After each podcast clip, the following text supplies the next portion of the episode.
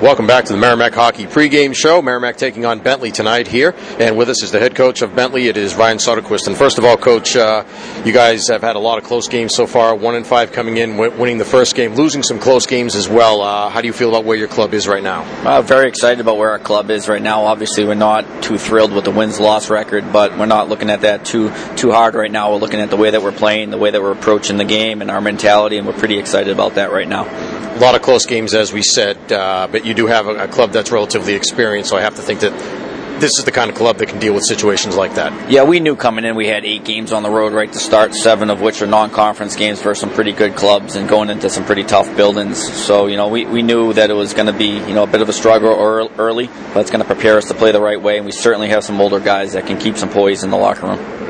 Uh, tell us about a couple guys I'm looking forward to see. Haven't had a chance to see play yet. Uh, Brett Gensler and Branden Komm.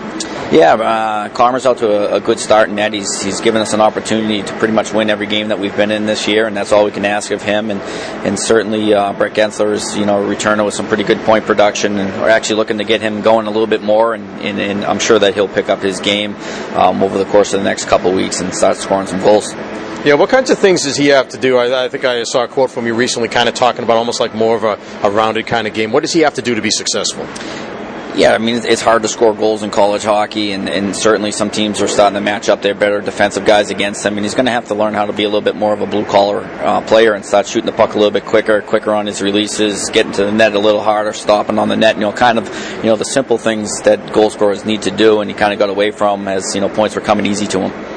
And your club is, uh, you know, one of the lines I saw this week was high flying, referring to you guys. Uh, you guys like to obviously get up ice. I mean, everybody does, right? But uh, you know, that that's the kind of style that you guys like to play, right? I mean, uh, what do you, what do you look for from your club? Yeah, we're certainly looking to come out to be a quick transition team. We're trying to quick up the puck as much as possible and te- you know catch teams sleeping a little bit. And we certainly feel that we have four or five forwards with some pretty good skill and speed. Uh, which you know, if we quick up some pucks, we might catch some defensemen sleeping a little bit and hopefully score on the attack special teams going to be a key. I mean, one of the things I noticed, I mean, the, the one game that you, you guys won, you, you out special team the other team, and since then you haven't been able to. Yeah, special teams and goaltending wins games, and certainly the the one game that we had won, we had you know two on the power play, two shorthanded goals, and had held UNO off the board on the power play. So certainly special teams will be an important factor tonight. Well, I got to ask you. Uh, Twelve years ago, you took over at this program. At the time, you were the youngest coach in Division One, but now you're the grizzled veteran, as it were. So, uh, you know, what have you learned over that time? What's different about maybe the way that you approach this job that, than than it was twelve years ago? You know, certainly, um, you know, we approach it a little bit more poised and a little bit a little calmer, and uh, we we have a better understanding that the guys, you know, as long as their mentality is good and they're working their hardest, then we're going to have a good opportunity to win, and uh, kind of not getting caught up in the wins and losses. You know, I think maybe eight or nine, ten years ago, I'd be really panicking right now at one and five. But in reality, I'm really excited about our team this year. Well, you've seen the rise of the program, the transition, you know, as a player and then as a coach from Division Two up to uh, up to the MAAC and then the AHA. Uh, what, what's the next step? What what needs to happen next for Bentley hockey?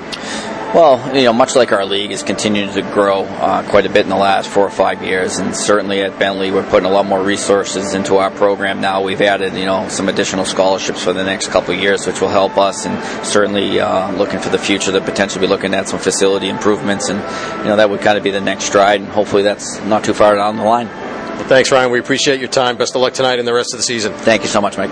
That's Ryan Soderquist. He's the head coach of Bentley Hockey. John and I will be back right after this with more of the pregame show. John will have the rest of our coaches' corner with his interview with Merrimack head coach Mark Dennehy right after this. You're listening to the Merrimack Hockey pregame show.